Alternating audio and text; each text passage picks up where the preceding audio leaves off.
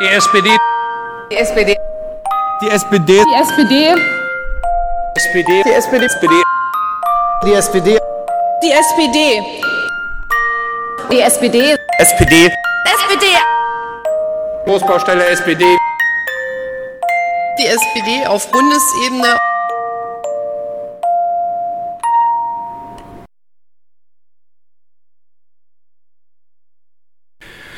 Hallo und herzlich willkommen zu dieser neunten Folge des Sozipods. In dieser Folge treffe ich Robert Budras. Robert Budras ist 29 Jahre alt und kurz vor der 30. Ähm, außerdem ist er ähm, auch seit mehr als zehn Jahren in der SPD, ist eingetreten in der SPD Sachsen-Anhalt und ist dann zum Studium nach Berlin gekommen und hat hier ähm, sich bei den Jusos engagiert. Darüber werden wir dann noch ausführlich gleich reden. Genau. Und äh, außerdem ist er eben Ökonom und deswegen heißt die Folge auch, wie sie heißt, und zwar The Economist. Genau. Und den Robert habe ich am 7. März 2018 getroffen, also ungefähr vier Tage nach der Veröffentlichung des, Mit des Ergebnisses des Mitgliedervotums, weil ich ja in der letzten Folge schon angekündigt habe, dass ich ein bisschen im Urlaub sein werde und deswegen möglicherweise eine Folge ausfallen würde, habe ich mir gedacht, das will ich diesmal nicht machen. Und da ich mit dem Robert fast äh, etwas mehr als zwei Stunden gesprochen habe und das ganz schön lang ist, habe ich mir gedacht, gibt es jetzt diese Folge im Doppelpack. Das heißt, jetzt äh, gibt es dann die Folge 9 und 9,5. Und die beiden Folgen werde ich wie folgt unterteilen. Äh, die erste, der erste Teil im Gespräch mit Robert Budras, da geht es vor allen Dingen über so ein bisschen allgemeine Wirtschaftspolitik.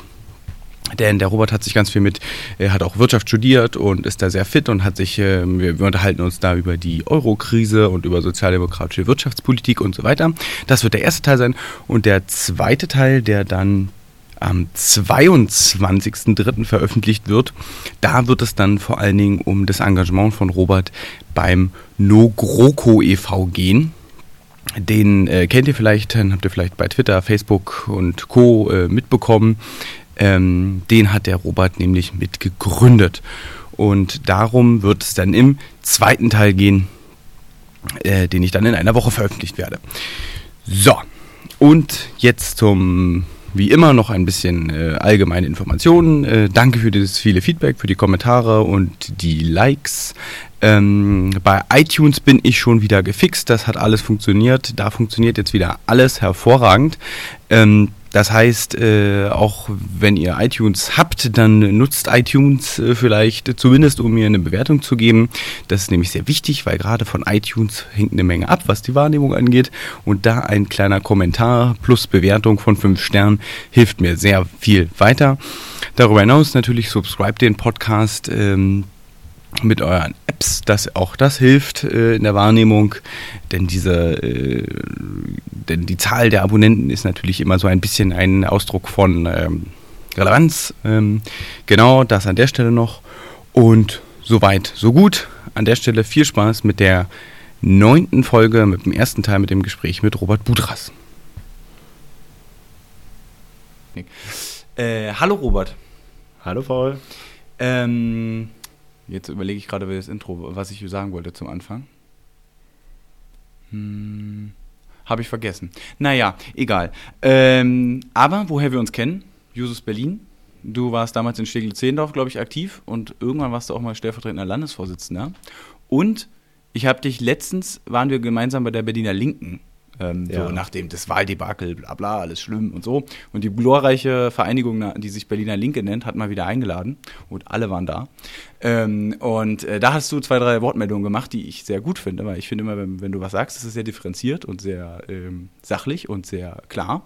Und deswegen, auch deswegen, wollte ich dich unbedingt im Podcast haben. Außerdem hast du ja diesen Nogroko e.V. ein bisschen mit begleitet in der Gründung. Ähm, auch eine Sache, die witzigerweise ich und ein anderer, äh, eine andere Person, die auch noch in den Podcast kommen will, auch genau einen Tag vorher als Idee hatten, wie wir es nennen. Wir dachten, ah, wir nennen es nur GroKo und dann kamt ihr.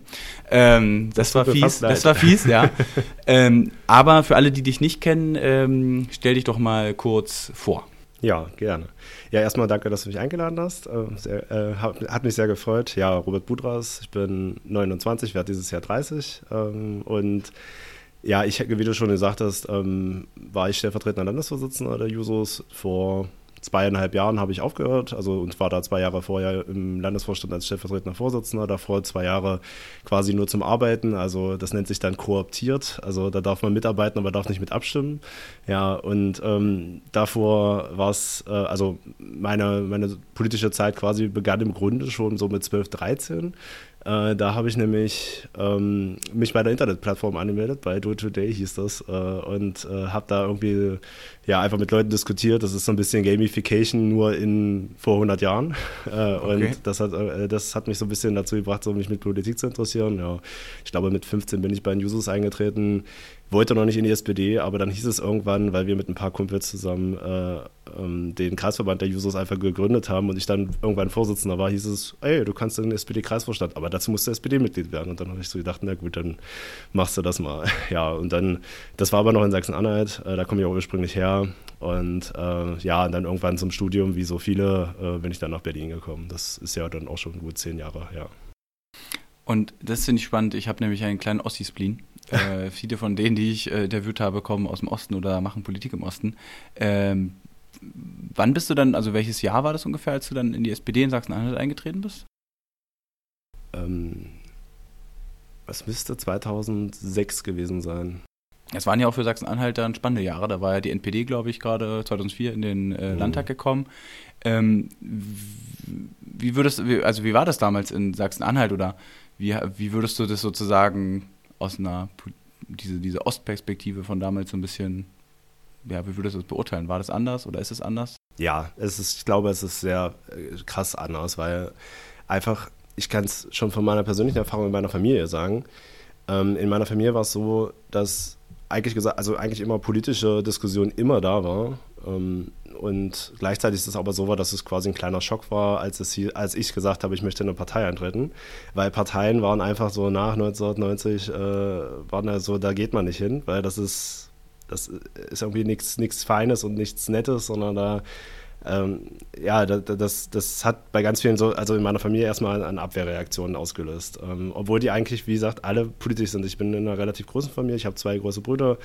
Ähm, Eltern, Großeltern, alle waren immer bei Familienfesten immer groß am politischen Diskutieren, aber da, das, das ging schon mal gar nicht so. Und äh, ja, und dann kommt man in eine Partei, äh, die auch davon geprägt ist, von dieser Wendegeneration. Und äh, die vielleicht sogar noch stärker als heute in Berlin äh, eben auch wenig junge, neue Leute hatte, sondern das ist genau eine Generation gewesen, die eben zur Wendezeit zur SPD gekommen ist und die da eigentlich seitdem komplett den Ton angegeben hat. Und ja, äh, man war, also meine Stadt selber war, glaube ich, schon eher sozialdemokratisch geprägt, hatte einen sozialdemokratischen Bürgermeister, ähm, hatte einen sozialdemokratischen Landrat, das ähm, war schon so. Man muss ja auch daran erinnern, damals waren zwar auch schwierige Zeiten mit NPD im Landtag und so weiter, aber man darf, muss auch daran denken, äh, wir haben mal alle Direktmandate in Sachsen-Anhalt geholt, also 10 von 10. Das mhm. kann sich heute kaum noch wer vorstellen, weil heute haben wir kein einziges mehr. Aber das waren auch Zeiten, wo durchaus der Sozialdemokratie im Osten eine ganze Menge zugetraut wurde. Und ja, da wäre ja die Frage, warum ist das vielleicht auch heute nicht mehr so? Aber ich würde schon sagen, es war es war ganz anders, glaube ich, als wenn man im Westen beigetreten wäre. Einfach, es gab keine User-Strukturen, es gab keine jungen Leute. Es war einfach so. Also ich habe mit einer Freundin und äh, einem Freund zusammen erstmal gesagt, wir gründen die Jusos, weil es gab die halt bisher nicht. Und ich fand die einfach nur die Bundesjusos ganz cool. Äh, was ich so mitbekommen habe, Franziska Drose war damals Vorsitzende. Äh, und ja, deswegen bin ich überhaupt erstmal reingegangen und habe mich dann gewundert, dass es irgendwie keine vor Ort gibt. Ich, ich finde, das, das, das ist auch so ein Punkt, der, der mich äh, jetzt auch in der Arbeit prägt. Also ich mache ja auch nun in Triplo-Köpenick, ist ja auch nur ein Ostbezirk äh, Arbeit und da merkt man auch, wenn man sich so die demografische Perspektive auf den Verband mal anguckt, dann merkt man, man hat sehr viele äh, Leute, die 89, 90 eben mitgemacht haben und da so um die 30 waren also so diese Bürgerbewegten mhm. zwischen 20 und viele 30, die jetzt logischerweise heute äh, in Rente sind, äh, genau sozusagen vom Dings. Und dann dazwischen in den 90ern war ganz wenig. Also da fehlen einfach wirklich eine Generation. Und ab so 2003, 2004 sind wieder Leute eingetreten, die jetzt bei uns jetzt Bürgermeister zum Beispiel sind oder was weiß ich. Also gut, die sind jetzt schon länger dabei, aber dann gibt es schon wieder diese 30-Jährigen, 40-Jährigen, die gibt es schon wieder. Aber dazwischen, zwischen den 60 und den 40-Jährigen ist einfach nichts. Ja, ähm, und ich glaube, ich glaube, vielleicht lag das aber auch einfach daran, dass die Leute auch anderes zu tun hatten. Man darf einfach nicht vergessen, was für eine Riesenkrise der Osten durchgegangen ist in den 90er Jahren. Und ich glaube einfach ganz viele Leute, die sich politisch engagiert hatten, die haben, sind einerseits enttäuscht gewesen, aber diese Enttäuschung ist nicht alles. Das hört man eigentlich immer, so diese, so die Enttäuschten von der Wende und so weiter, sondern auch für ganz viele ging es ums nackte Überleben. Da ging es halt darum, ähm, kriege ich einen Job, fliege ich raus. Äh, wenn ich noch einen Job habe, habe ich Angst, das zu verlieren. Also all das, was wir heute diskutieren, so unter der Angst der Mittelstandsgesellschaft, all das hat der Osten ja schon einmal durchgemacht. Und ich glaube, ich glaube, das führt wenn das nicht organisiert wird, und ich glaube, damals wurde es nicht organisiert, irgendwie eine, eine, Solidarität untereinander wurde dort eben, also weil viele Strukturen weggebrochen sind, wurde nicht wirklich gut organisiert. Und wenn das nicht organisiert wird, dann, dann brechen die Leute, also sozusagen, dann, dann werden die sich nicht politisch engagieren, weil weil jeder an sich selbst denkt, weil es notwendig ist. Ich glaube, das liegt einfach schon daran. Und du hast vollkommen recht, ähm, unsere Generation mehr oder weniger, das sind die Leute, die dann wieder eingetreten sind. Ähm, aus meiner Klasse jemand äh, ist irgendwie Bürgermeister im Nachbarort geworden, übrigens auch für die SPD. Ähm, äh, in, Im Ort meiner, wo meine Frau herkommt, äh, da ist auch jemand für die SPD, gerade in unserem Alter äh, Bürgermeister geworden. Also es ist schon so, äh, unsere Generationen sind dann die Leute, die dann wieder eingetreten sind und die natürlich auch dringend gebraucht werden, wie man sieht. Also die dann auch sehr jung eigentlich schon Bürgermeister werden. Und, und, und und gleichzeitig kommt damit einher, zumindest ist meine Erfahrung, eine sehr schwierige Debatte, kulturelle Debatte um die Frage der Identität der SPD. Mhm. Also gerade die, die Bürgerbewegten haben natürlich aus nachvollziehbaren Gründen immer eine sehr krasse Ablehnung gegenüber der PDS und der Linken gehabt, ähm, die wir zum Beispiel auch, also die ich auch immer noch in Debatten spüre, wo es auch wenig ich sag mal, Common Ground gibt, wo man sagen kann, man kann sich auf was einigen, sondern es ist eine sehr ablehnende Haltung dabei, die ja gerade jetzt schwierig ist, wo wir also als SPD jetzt nicht mehr um die 40 Prozent kraxeln, sondern uns die Frage stellen, wie kann man denn noch Mehrheiten organisieren? Geht halt nur in zwei Richtungen, man muss koalieren irgendwie. Ähm, und da haben wir auch extreme Kämpfe gehabt, ähm, wo auch viele Leute es auch nicht akzeptiert haben, dass wir jetzt auf kommunaler Ebene eine rot-rote Kooperation machen. ist ja keine, wir haben keine Zielgemeinschaft, nur Kooperation. Genau das gleiche gilt ja auch für Thüringen mit einer rot-rot-grünen Regierung oder ähm, für äh, die Rot-Rot in Berlin, die 2001 da war, ähm, wo ich immer das Gefühl habe, da ist, da, da ist ein extremer Kulturkampf, wenn man das so will, also über die Rolle der SPD. Ähm, wie war das in der Zeit damals, als du da warst, oder war die SPD da so erfolgreich, dass es eh irrelevant war? Ja, so weit kann man es auf jeden Fall nicht sagen. Also so erfolgreich war die SPD äh, nicht. Es ist ja nicht Brandenburg gewesen, sondern es ist ja immer noch Sachsen-Anhalt. ähm, Absolute Mehrheit, glaube ich, 2002 oder Genau, so. also, so, also da, da, war es eine ganz andere Geschichte. Aber man darf nicht vergessen, äh, auch in Sachsen-Anhalt äh, gab es ja eine ganz interessante Geschichte, die auch wieder nach heute ausstrahlt. Da gab es ja das Magdeburger Modell. Es gab die erste Regierung, also die erste, den ersten Ministerpräsidenten der SPD, der mit Hilfe der Stimmen der damaligen PDS auch überhaupt Ministerpräsident geworden ist. Und wenn man also und das gleichzeitig unter einer Riesendebatte, weil da, du hast ja vollkommen richtig den Kontext gesagt, ähm, dass Leute, die damals verfolgt wurden äh, von, von der SED, äh, die sollten dann mit Leuten koalieren, die halt die aus der Nachfolgepartei kommen. Und das hat dazu geführt, ähm, auch wenn ich glaube, dass das Magdeburger Modell insgesamt durchaus erfolgreich war. Also man kann nicht sagen, dass es eine sehr instabile Konstruktion war, sondern es hat ja am Ende dann auch, äh, wenn ich mich richtig erinnere, äh, in der rot-grüne Regierung dann fortgeführt. Also das heißt, das linke Lager sozusagen hat insgesamt ja weiterhin äh, die Mehrheit gehalten. Aber es hat trotzdem dazu geführt, nicht zu einer Befriedung in Sachsen-Anhalt, also mit dieses Verhältnisses, sondern ganz im Gegenteil. Mein Ortsvereinsvorsitzender damals hat gesagt, wenn die nochmal eine Koalition äh, mit der PDS eingehen, dann gehe ich auf den Marktplatz und verbrenne mein SPD-Parteibuch. Also genau das, was du schilderst. Das ist eine äh, ne, also und, und der hat keine Funktion weiter gehabt. Also der hat, der war Ortsvereinsvorsitzender, aber der hat, war jetzt nicht nur Bürgermeister oder so. Also es war jetzt auch nicht die Funktionärsriege, die das irgendwie nur machen wollte, sondern es kam direkt aus der Basis, diese Ablehnung. Und ähm, deswegen, ich glaube, du beschreibst das hier noch richtig. Das äh, ist eine sehr, sehr schwer, schwierige Zusammenarbeit gewesen. Ähm, wenn auch nicht im gleichen Maße hat man das im Westen so ähnlicher beobachtet, als dass die äh, Leute waren, die aus der Partei ausgetreten äh, sind, ähm, die dann in die WASG gegangen sind und dann in die Linke. Äh, und für die war, also ich glaube, da spielt auch sehr, sehr viel noch dieses Persönliche wirklich eine Rolle. Äh, also das sind die Verräter, das sind die, die gegangen sind, dass man tritt äh, in die SPD ein und dann stirbt man. Dieser Satz, der wird ja auch jetzt gerade viel äh, verbreitet. Ein gewisser Kevin äh, äh, Kühnert hat den jetzt auch wieder gesagt, ja? Genau, ja, und der hat ja wirklich Tradition, der ist ja schon uralt, dieser Satz. Und äh, die, ähm, also und genau dieses Verständnis herrscht bei vielen Leuten in der SPD vor und wer austritt, der hat, der ist schon mal, der ist eigentlich viel schlimmer als ein CDUler, der irgendwie von Anfang an in der CDU war, weil der hat halt die Sache verraten. Und das ist halt für, für viele viele eine persönliche Einstellung und um die drum herum zu kommen, damit man überhaupt innerhalb eines linken Lagers irgendwie zusammenarbeitet, ich glaube, das ist schon alleine eine Riesenaufgabe. Ja. ja, es hat mich ja bei uns auch nochmal überrascht, dass wir die Debatte, wir haben ja 2016 in Berlin gewählt und dann bei uns die Kooperationsgemeinschaft da mit Rot-Rot äh, ge- gebastelt, auch das erste Mal seit 27 Jahren. Äh, sonst gab es immer die Be- Ostberliner Modelle, wo dann alle gegen die Linke sich verbündet haben. Also es gab dann Zielgemeinschaftskooperationen, immer SPD, CDU, FDP plus Grün. Äh, äh, das waren äh, extrem instabile Konstruktionen, die meisten nach zwei Jahren dann nicht mehr funktioniert haben.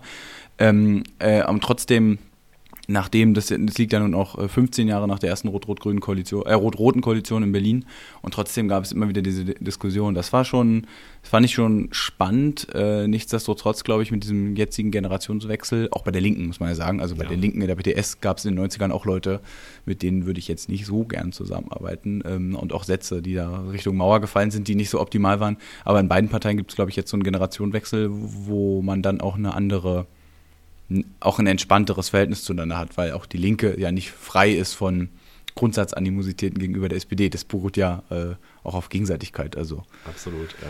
Ähm, und dann bist du, wann bist du dann nach Berlin äh, zum Studium gekommen? Du hast gesagt, du bist studier, äh, du woll- wolltest studieren, dann bist du nach Berlin gegangen. Wann war das dann ungefähr? Ja, das war direkt nach dem Abitur, das müsste 2008, 2009 gewesen sein. Und dann hast du was studiert?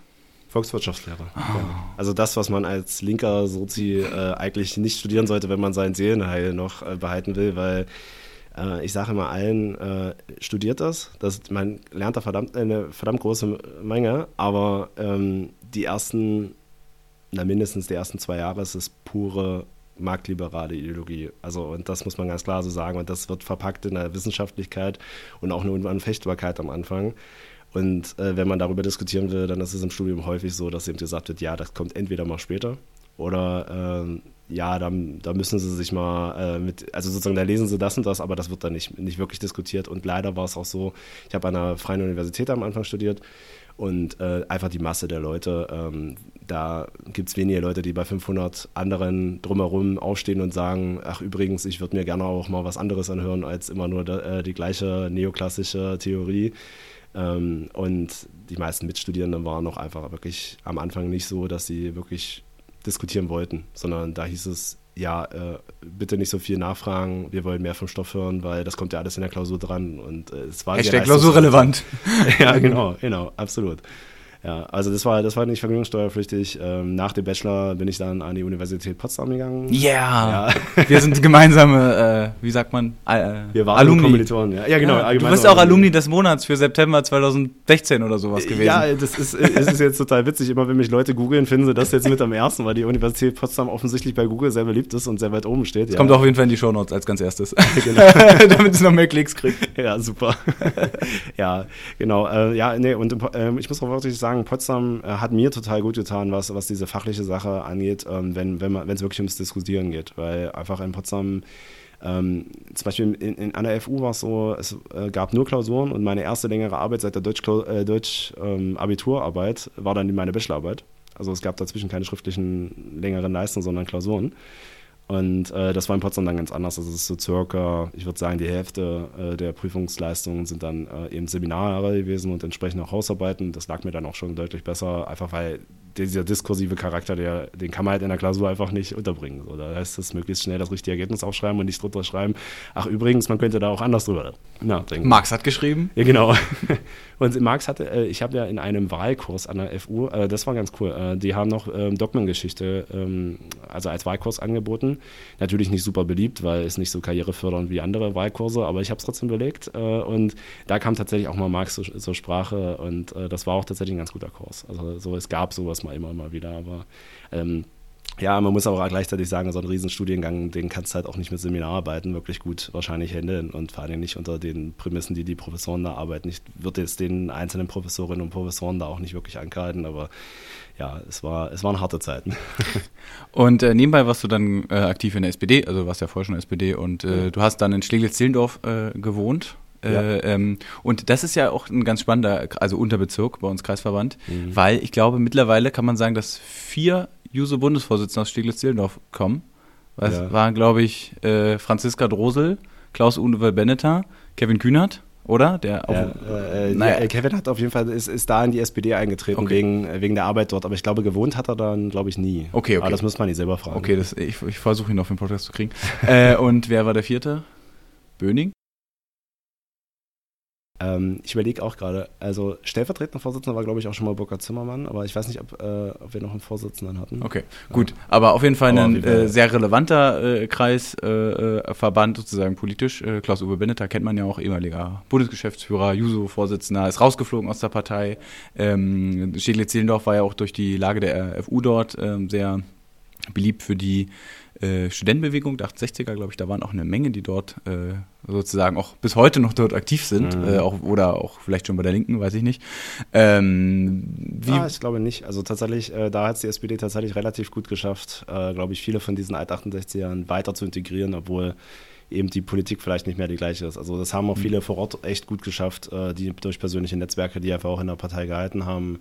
Äh, du kannst da wirklich zur Abteilungsversammlung gehen äh, und dir über äh, die übelsten linken Theorien oder so äh, da innerhalb der Abteilungsversammlung diskutieren. Und äh, der Grund dahinter ist einfach, dass, es, dass dann die Leute halt zum Beispiel in der SPD Dahlem oder so sich weiter organisiert haben und dort auch, was weiß ich, alte Kommunisten, die 100 Jahre alt mittlerweile sind und sich mal einge eingeladen haben, äh, um einfach mal über die Geschichte sozusagen aus erster Hand zu diskutieren oder sowas. Das, äh, sowas ist halt in der SPD Sticke Zehlendorf an einzelnen Stellen dann gut möglich und das bildet, bindet natürlich auch die Kräfte ein und das wäre ja vielleicht auch das, was man als SPD insgesamt mal schaffen müsste, dass man auch irgendwie ja, die ganze Breite der Geschichte irgendwie und der ganzen Breite der linken Bewegung mal wieder anspricht. Eigentlich, mein Anspruch ist eigentlich immer, und ich glaube, das würden viele Leute in der Stege Zehlendorf unterschreiben, auch wenn sie es selber vielleicht nicht sind, aber von, von wirklich Linksradikalen äh, angefangen. Äh, natürlich irgendwie nicht Gewalt und so weiter, ist, ist klar, ist immer, immer die Grenze, aber äh, trotzdem von der Linksradikalität angefangen bis halt zum ganz pragmatischen irgendwie Gewerkschafter oder ganz pra pragmatische Beamtin oder ähnliches, also so so die ganze Breite einzubinden. Und äh, das hat mir an dem Kreisverband eigentlich immer auch ganz gut gefallen, dass es da irgendwie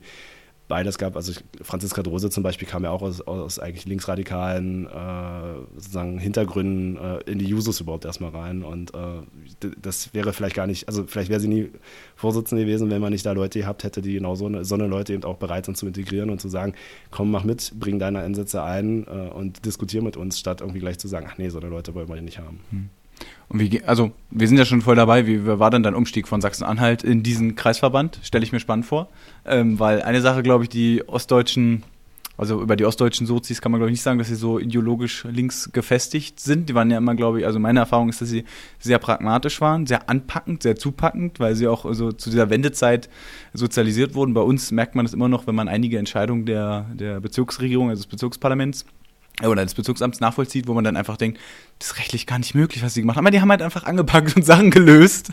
Ähm, aber wie war denn der Umstieg für dich oder wie, wie war denn der Wechsel dann? Da bin ich, glaube ich, nicht der klassische ostdeutsche SPDler. Also ist einfach wirklich so, weil ich hatte damit, ich bin im Grunde ähm, durch meine Sozialisation eben über, über wirklich so dieses Internetplattform und über irgendwie Juso Bundesebene, äh, so, so dieses Interesse daran, ähm, bin ich nicht so ganz klassisch, äh, was das angeht, äh, sozialisiert worden, sondern bin tatsächlich in, also da, der Wechsel war deswegen nicht so schwer. Also weil eben dieses, äh, wir machen das jetzt einfach so, dieses typische äh, Ostdeutsche irgendwie auch in der SPD, das stimmt auf jeden Fall. Also ich habe das auch immer wieder miterlebt.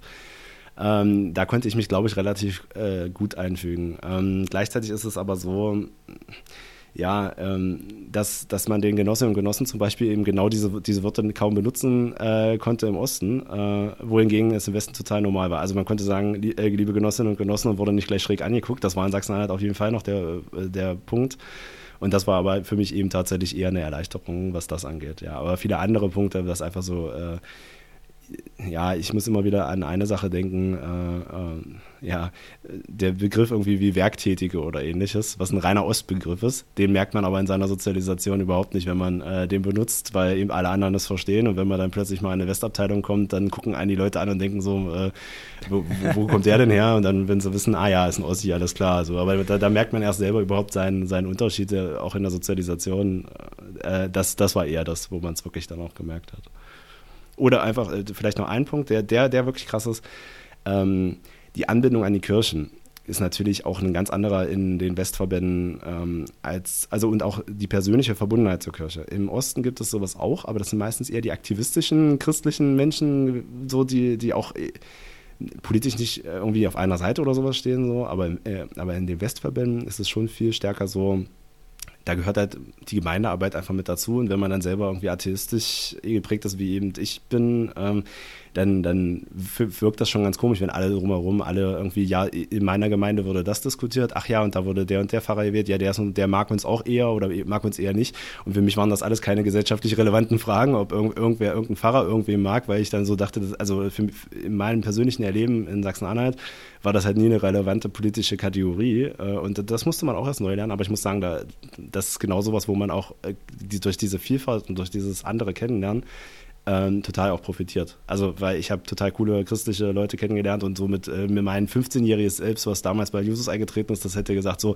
Religion, das ist alles Quatsch, Opium fürs Volk und so weiter und so fort. Äh, und äh, heute, ähm, ich diskutiere immer noch gerne mit vielen Leuten so über theologische Fragen, aber ähm, so die Toleranz und auch irgendwie das Lernen, was das irgendwie eigentlich auch an, an philosophischen Konzepten gibt und so weiter, das hat schon was gebracht, denke ich. Ja, da bin ich auch Ossi durch und durch. Meine Eltern sind beide so kirchenavers, ja. äh, auch beide komplett atheistisch. Ich bin da natürlich logischerweise auch nicht getauft und so. Also das ist äh, relativ klar. Mein Papa macht auch, äh, glaube ich, auch mehr Witze mittlerweile über die Kirche als ich, weil ich einen ähnlichen Prozess durchgemacht habe wie du, dass man mehr merkt, auch es gibt äh, da sehr politisch engagierte Leute, mit denen man auch super klarkommt, wo ich auch nachvollziehen kann, dass da gewisse Motivation rauskommt, was Gutes zu tun und dann wird, baut man ein bisschen ab. Aber auch ich hatte diese radikale antikirchliche Phase, was dazu führte, dass ähm, auf meinem äh, Zeugnis, glaube ich, der 9. Klasse steht, dass ich intolerant gegenüber anderen, weil ich mal gesagt habe, dass ich Religion bescheuert finde und der, ähm, der damalige Deutschlehrer äh, sehr aktiv war in einer kirchlichen Gemeinde in Treptow-Köpenick. Deswegen, Herr Buchmann, sorry dafür. Äh, oh. Ich bin besser geworden. Äh, ich bin nicht mehr intolerant oder so.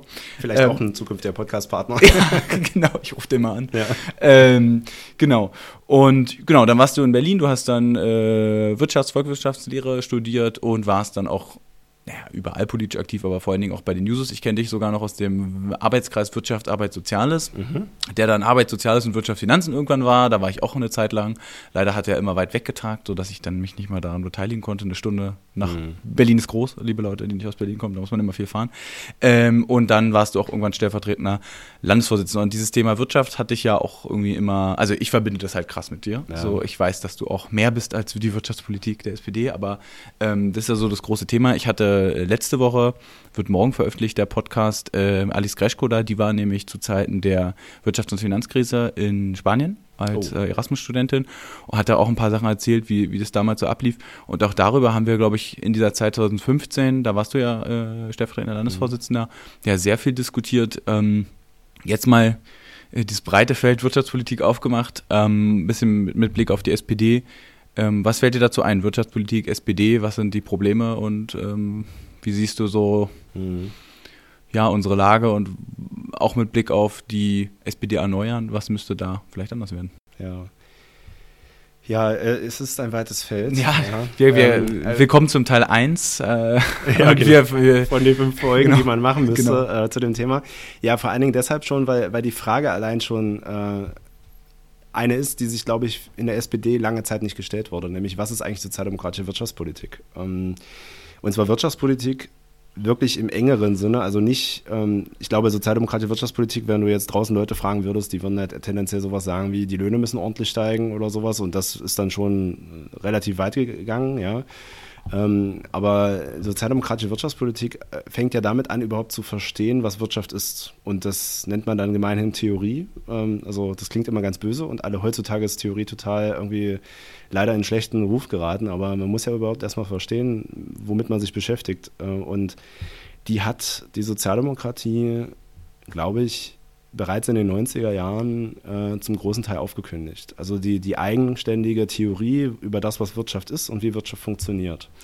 Und ich glaube, dass, äh, wenn wir über SPD erneuern reden, dann müssen wir wirklich darüber reden, ähm, auch eben, sind wir mehr als eine Partei, die einfach nur ähm, immer mal wieder Regulierung fordert, wenn die Banken gerade krachen gehen und irgendwie verstaatlicht werden müssen, äh, sondern haben wir, ein generelles, äh, haben wir ein generelles Konzept darüber, was eigentlich der Staat machen soll, was die frei, in Anführungsstrichen freie Wirtschaft machen soll und was zum Beispiel auch äh, sowas wie Genossenschaften, ähm, kommunale Betriebe und so weiter machen sollen. Also mit Staat meine ich eben nicht nur, ähm, oder mit, mit Staat meine ich immer vielleicht noch was anderes als eine Kommune, die etwas macht. Weil die Kommune, die etwas macht, das sind Bürgerinnen und Bürger, die vor Ort ähm, sich zusammenschließen, um etwas zu wuppen, zum Beispiel ein Stadtwerk. Ich finde es gut, dass zum Beispiel nicht die Bundesrepublik Deutschland die ganzen Stadtwerke also äh, verwaltet und der Bundesfinanzminister äh, dann im Zweifelsfall die Dinger verkaufen kann oder kaufen kann oder irgendwas darüber festlegt, sondern das machen die Leute vor Ort, weil sie es verstehen, weil sie wissen, warum sie dafür Geld ausgeben und äh, verwalten das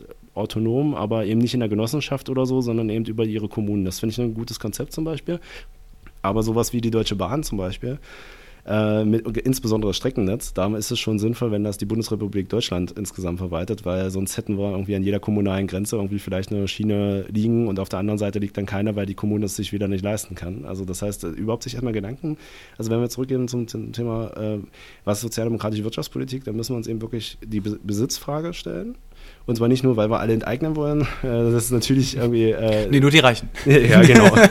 nee, sondern einfach auch, äh, um zu fragen, erstmal, ähm, wann, also welche Besitzform ist sinnvoll, damit sich die Wirtschaft überhaupt weiterentwickelt? Und, und, diese Frage überhaupt zu stellen, ist schon eine total linke Frage. Und selbst wenn wir zu der Antwort kommen, dass wir bestimmte Sachen sogar privatisieren müssten, ist das aus meiner Sicht äh, immer noch eine linke Antwort.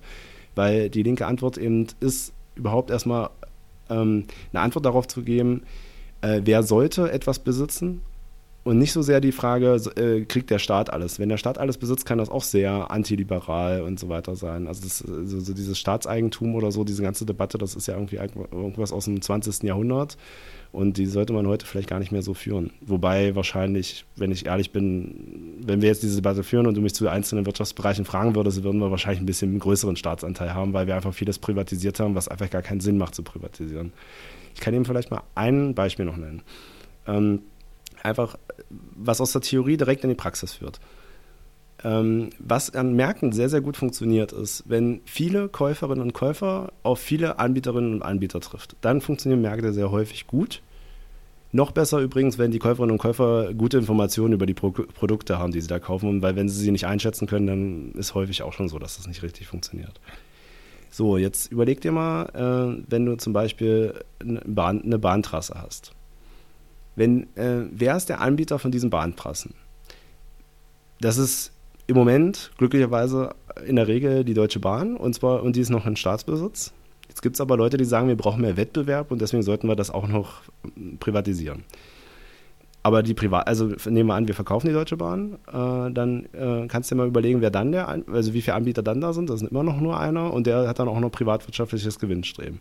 So, und der freie Markt würde jetzt normalerweise sagen, naja gut, ist doch kein Problem. Es kann ja ein anderer, anderer Anbieter kommen. Bloß wie soll ein anderer Anbieter auf den, äh, auf den Schienenmarkt kommen? Auf den Infrastruktur, äh, die Infrastruktur liegt ja da und daneben baut keiner eine neue Schiene, weil das ist definitiv nicht rentabel. Wenn du zwei Schienen nebeneinander hast und die werden vermietet, dann, dann verlieren beide. Also sowohl der Betreiber, der schon vorher die Schiene hatte, als auch der, der die neue legt, da, so viel Geld kriegst du auf keinen Fall raus an Miete, dass, dass sich das rentiert. Das heißt, das ist ein Markt, der grundsätzlich schon so funktioniert, dass es immer ein Monopol geben wird. Also nur einen Anbieter. Und das ist deswegen ein Markt, wo man sich sehr genau Gedanken machen sollte, ob man sowas privatisieren sollte. Und wenn man es privatisiert, dann muss man es äh, so machen, dass man entweder die Gewinne abschöpft oder das so krass reguliert, dass halt äh, dieser Anbieter es nicht, ähm, es nicht ausnutzen kann. Aber ehrlich gesagt, meistens äh, ist genau in solchen Fällen es doch eine gute Idee, wenn es der Staat oder eben die Bürgerinnen und Bürger direkt besitzen. Und das ist zum Beispiel nur ein Beispiel und das, das kann man dann durchdeklinieren durch alle möglichen Sachen. Creative Commons im Internet, uh, Urheberrecht und so weiter werden andere Sachen, die viel moderner quasi von der, äh, von der Diskussion werden, aber die genau in die Richtung.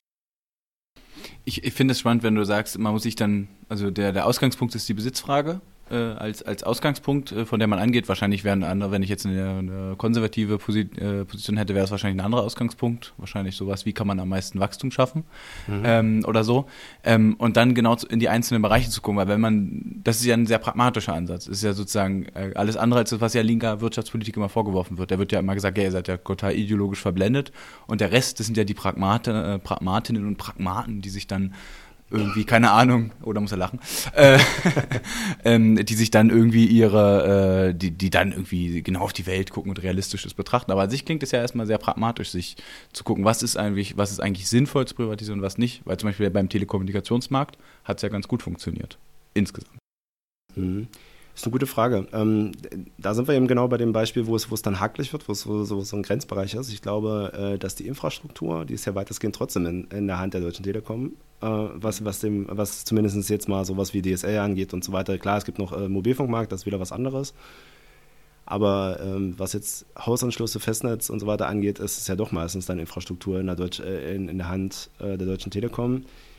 Äh, da würde ich zum Beispiel sagen, das hat hm vielleicht nicht unbedingt funktioniert, weil wenn du dir anguckst, wie der Glasfaserausbau ist und äh, dass wir jetzt versuchen, eigentlich private Unternehmen mit Geld zu bewerfen, damit sie endlich irgendwie Glasfaser ausbauen, gleichzeitig aber ähm, 95 Prozent der Deutschen Telekom als deutschen Staat weiter besitzen und die Deutsche Telekom natürlich vollkommen zu Recht sagt, ey, wir haben hier noch Kupfer rumliegen, wenn wir das noch richtig ausreizen, dann können wir mehr äh, Gewinne erwirtschaften, wenn wir mehr Gewinne haben, dann fließt mehr in den Bundeshaushalt und das ist doch auch gut für euch.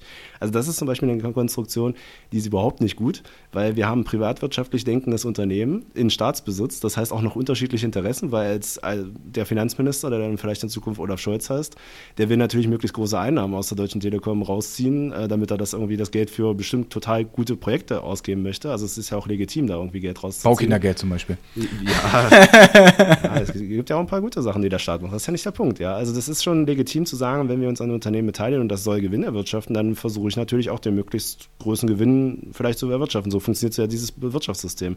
Aber wenn ich gleichzeitig dann Daseinsvorsorge betreiben will, und für mich ist ein schneller Internetanbindung ist für mich Daseinsvorsorge, ähm, dann habe ich unterschiedliche Interessen in ein und demselben Besitzer. Und das ist eben der deutsche Staat. Und dann wird es schwierig. Und wo es natürlich funktioniert, und ich würde dir da recht geben, ist dann, wenn du eine gemeinsam besessene Infrastruktur hast und sagst, auf, der, auf dieser Infrastruktur obendrauf gibt es Dienstebetreiber und die dürfen miteinander in Konkurrenz treten.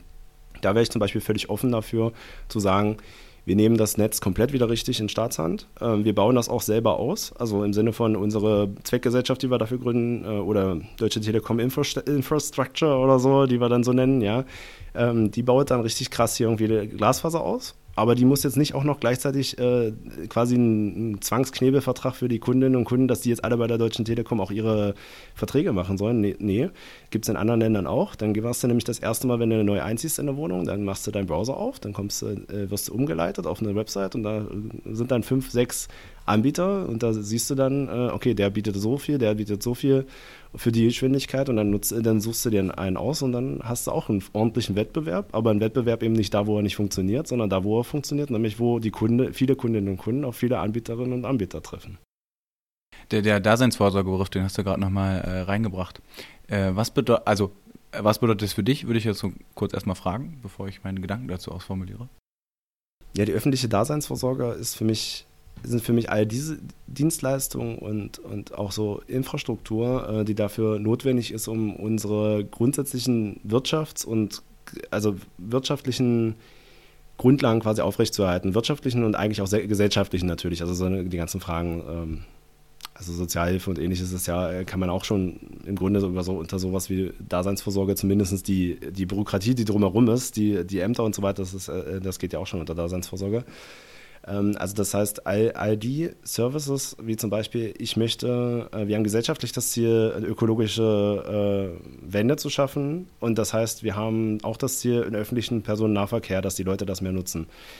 Das wird dadurch zur öffentlichen, Nase, äh, zur öffentlichen Daseinsvorsorge, weil wir ein politisches Ziel auch damit verfolgen. Das heißt, ich würde es auch nicht so fest definieren wollen, wie einige das versuchen, dass sie sagen, so dazu gehört jetzt irgendwie Elektro, Wasser und so weiter, weil wir ohne das nicht auskommen, weil wir heute gar nicht wissen, wo wir morgen nicht ohne das auskommen. Und ich würde zum Beispiel sagen, der öffentliche Personennahverkehr, den einige da schon ausschließen würden aus der öffentlichen Daseinsvorsorge, ist eindeutig ein Teil der öffentlichen Daseinsvorsorge, weil wir politisch entschieden haben, dass da mehr Leute das nutzen sollen und eben vom Auto wegkommen sollen. Und deswegen ist es, glaube ich, ein offenerer Begriff, als er jetzt in der, wenn du jetzt das in der Wikipedia eingibst, dann siehst du so, gibt es irgendwie einen traditionellen Begriff, der das beschreibt, aber das ist nicht der gleiche Begriff, wie Politikerinnen und Politiker das benutzen äh, und wir auch das benutzen, weil wir das, das ist ein politischer Begriff und der wird umkämpft.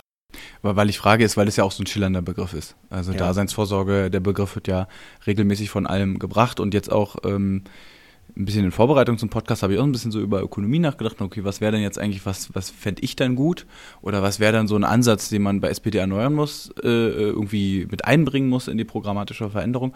Und da habe ich auch bei Daseinsvorsorge nachgedacht und habe ich mir überlegt, naja, aber was heißt das eigentlich? Und was, worauf ich so ein bisschen bekommen bin, auch gerade über dieses Internetthema, ist die Frage, ob wir Dinge rechtlich absichern. Also ich finde, das ist ein anderer Begriff dafür, ist ja eigentlich, ich, dass ich Menschen etwas rechtlich zusichere. Ich mhm. sichere ihnen zu, dass ich sage, äh, jetzt haben wir das Recht auf Internet äh, festgeschrieben im Koalitionsvertrag, was auch immer das am Ende heißt. Äh, aber an sich ist ja die Idee eine sehr sozialdemokratisch, dass ich sage, ich möchte nicht, äh, dass äh, hier Angebot und Nachfrage und deine ökonomische Leistungsfähigkeit definiert, ob du jenes oder welches Produkt nutzen kannst oder Leistung im weitesten Sinne, sondern ich äh, sichere es dir rechtlich zu. Ähm, das, das war sozusagen meine Übersetzung dafür. Ja, das ist eben genau diese politische Auseinandersetzung, die ich meinte. Also am Ende, ähm, also ein Recht zusprechen oder nicht zusprechen. Ähm, klar, wir haben das Grundgesetz. Wir können daraus ganz, eine ganze Menge ableiten. Das ist nicht, das ist zumindest meistens nicht in der täglichen Debatte. Das heißt, da, da gibt es so ein paar Sachen, ähm, woraus wir direkt öffentliche Daseinsvorsorge als Aufgaben des Staates herausziehen können. Aber dann kommt eben sowas dazu, wie das, was wir im Koalitionsvertrag stehen haben, ähm, dass eben ein Recht auf Internet, dass wir das als politisch wichtig ansehen. Und da müssen wir uns überlegen, wie setzen wir das um. Und das können wir auf verschiedene Art und Weise. Also eine öffentliche Daseinsvorsorge könnte ja theoretisch durchaus auch durch private Unternehmen auch äh, betrieben werden. Das halte ich jetzt nicht für ausgeschlossen. Aber es muss halt, äh, wie du richtig sagst, das muss halt trotzdem durchgesetzt werden. Ein klassisches Beispiel dafür ist übrigens Kitas. Wir haben Rechtsanspruch auf Kita-Plätze und wir haben gerade in Berlin die Riesendiskussion darum, dass es in einigen Bezirken nicht klappt, dass, dass äh, die Kinder wirklich in Kitas äh, kommen, obwohl sie einen Rechtsanspruch haben und, äh, dem, und nicht jede Kita ist staatlich. Das, mhm. Viele werden durch Träger getragen, die natürlich dann auch wieder einen sozialen Hintergrund oder ähnliches haben und auch durch, durch den Staat auch bezahlt werden oder bezuschusst werden. Aber trotzdem, am Ende machen das zum Beispiel auch teilweise Private. Aber trotzdem ist es äh, natürlich ein Teil der öffentlichen Daseinsvorsorge. Das heißt, ähm, genau, es ist immer eine Frage, was wollen wir als Gesellschaft eigentlich erreichen? Und wie kommen wir dahin? Und das kann dann schon, äh, also, und wenn wir dazu wirtschaftliche Einrichtungen, wirtschaftliche Identitäten brauchen, dann ähm, dann, dann ist das im Grunde schon Teil der öffentlichen Daseinsvorsorge, wie wir eben das regulieren. Finde ich mega spannend und habe dann noch eine zweite Sache und zwar den, der schöne Gerhard Schröder-Spruch: äh, Es gibt keine linke und rechte Politik, sondern äh, Wirtschaftspolitik, sondern nur gute oder schlechte. Der sozusagen genau das äh, versucht aus, also das, über was wir gerade streiten, versucht zu beenden, den Streit, nämlich immer er sagt, nee, es gibt nur Politik, die eben funktioniert und Politik, die nicht funktioniert. Und mit dem Satz hat er eigentlich verfolgt, so ein bisschen eine neoliberale Wende zu machen, der SPD und jetzt der, das zweite Buzzword. Was heißt eigentlich neoliberal? Oh Gott. Ja, ja ich, muss, ich muss gleich lachen, weil ich gerade dran gedacht habe, an genau dieses Wort. Ähm, mit Wörtern ist das ja immer schwierig. Ich fange mal mit der zweiten Frage an. Äh, weil neoliberal für einen Ökonom heißt eigentlich was vollkommen anderes als für sowohl die ganze politische Debatte als auch für einen Politikwissenschaftler oder eine Politikwissenschaftlerin, weil für mich äh, ist neoliberal eigentlich ja, also aus meiner Profession heraus, ist es ein Begriff, der eine theoretische Strömung irgendwie in den 50er Jahren in Deutschland ähm, bezeichnet, die eigentlich dafür mitverantwortlich ist und auch von sozialdemokratisch geprägten Ökonomen ge geprägt wurde, äh, die dafür für mitverantwortlich ist, dass es sowas wie eine soziale Marktwirtschaft in der Bundesrepublik äh, nach dem Krieg gab und die eigentlich überhaupt nichts damit zu tun hat, was wir heute unter neoliberal verstehen, wenn wir das im politischen Diskurs verwenden.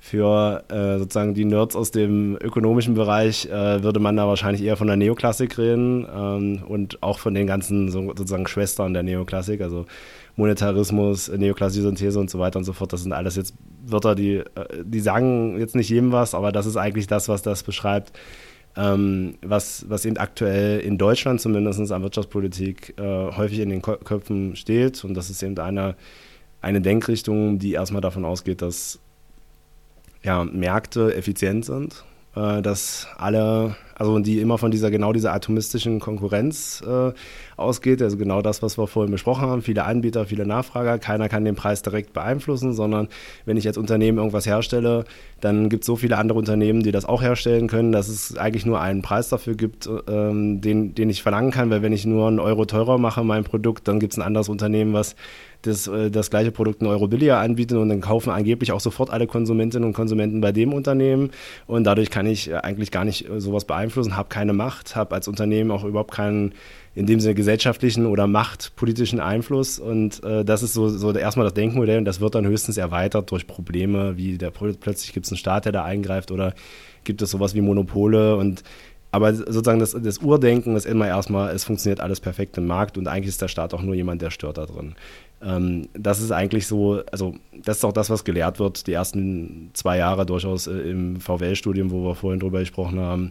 Ähm, und dann, also dann, das ist eben aber leider auch genau das, was vorherrschend ist an deutschen Universitäten. Ich betone das Deutsch die ganze Zeit deswegen so, weil man ganz klar sagen muss, dass äh, ist eine Deutsch, Deutschland da eine Ausnahme ist. Ähm, in, weltweit muss man eher sagen, gibt es einen ganz starken Streit zwischen eher, das ist eben das andere Buzzword dann sozusagen, was, was von der linken Seite dann häufig entgegengesetzt wird, von keynesianischen Ökonominnen und Ökonomen, die auch nicht alle links sind. Also Keynesianisch ist auch nicht per se links, sondern ist einfach eine andere Denkrichtung, die aber, sagen wir mal, offener für linke Politik ist, weil sie eben den Staat auch als aktiven Part anerkennt. Und in Deutschland ist aber diese, diese ganze Tradition von Keynesianern und auch von anderen alternativen Denkmodellen der Wirtschaftspolitik an den Universitäten fast überhaupt nicht präsent, sondern wenn überhaupt an einzelnen Instituten. Und es kommt vielleicht langsam wieder, aber ehrlich gesagt halte ich das schon für einen Teil des Politik äh, oder, oder, des Marktversagens, wie man dann immer sagt, äh, dass, äh, dass es da einen Club gibt, der halt äh, selber bestimmt über die Professorinnen und Professoren, der selber bestimmt, was für Leute neu in Professorenpositionen ge, äh, gehoben werden. Und diese Leute, die neu reinkommen, die sollen natürlich nichts groß anders denken, als man selber denkt, weil das könnte ja ja, den, den, die eigene, den eigenen Einfluss schmälern und da, da gibt es so ein bisschen so schon sowas wie ein Kartell, wenn man in wirtschaftspolitischen Sprechweise bleiben will, was eben auch äh, andere Leute ziemlich gut raushält. Und zur Frage, ob es richtige oder falsche Wirtschaftspolitik nur gibt, anstatt linke und rechte, naja, die, also nur weil es Schröder gesagt hat, das ist ja das, das per se nicht falsch.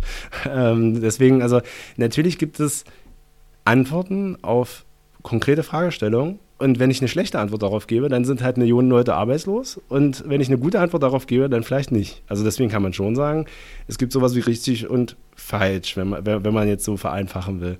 Natürlich gibt es sowas. Ob dann allerdings die Politik, die sich mit Gerhard Schröder dann damals durchgesetzt hat, ob das die richtige Politik ist, das ist dann wiederum eine sehr politische Frage und durchaus eine, wo wir dann drüber streiten können. Also deswegen, ja klar gibt es bessere Politik und schlechtere Politik, aber ob, die, ob das dann äh, deswegen nicht links oder rechts sein darf oder ob nicht tendenziell eher linkere Leute die bessere Politik oder die richtigere Politik vertreten, äh, das ist damit noch lange nicht gesagt.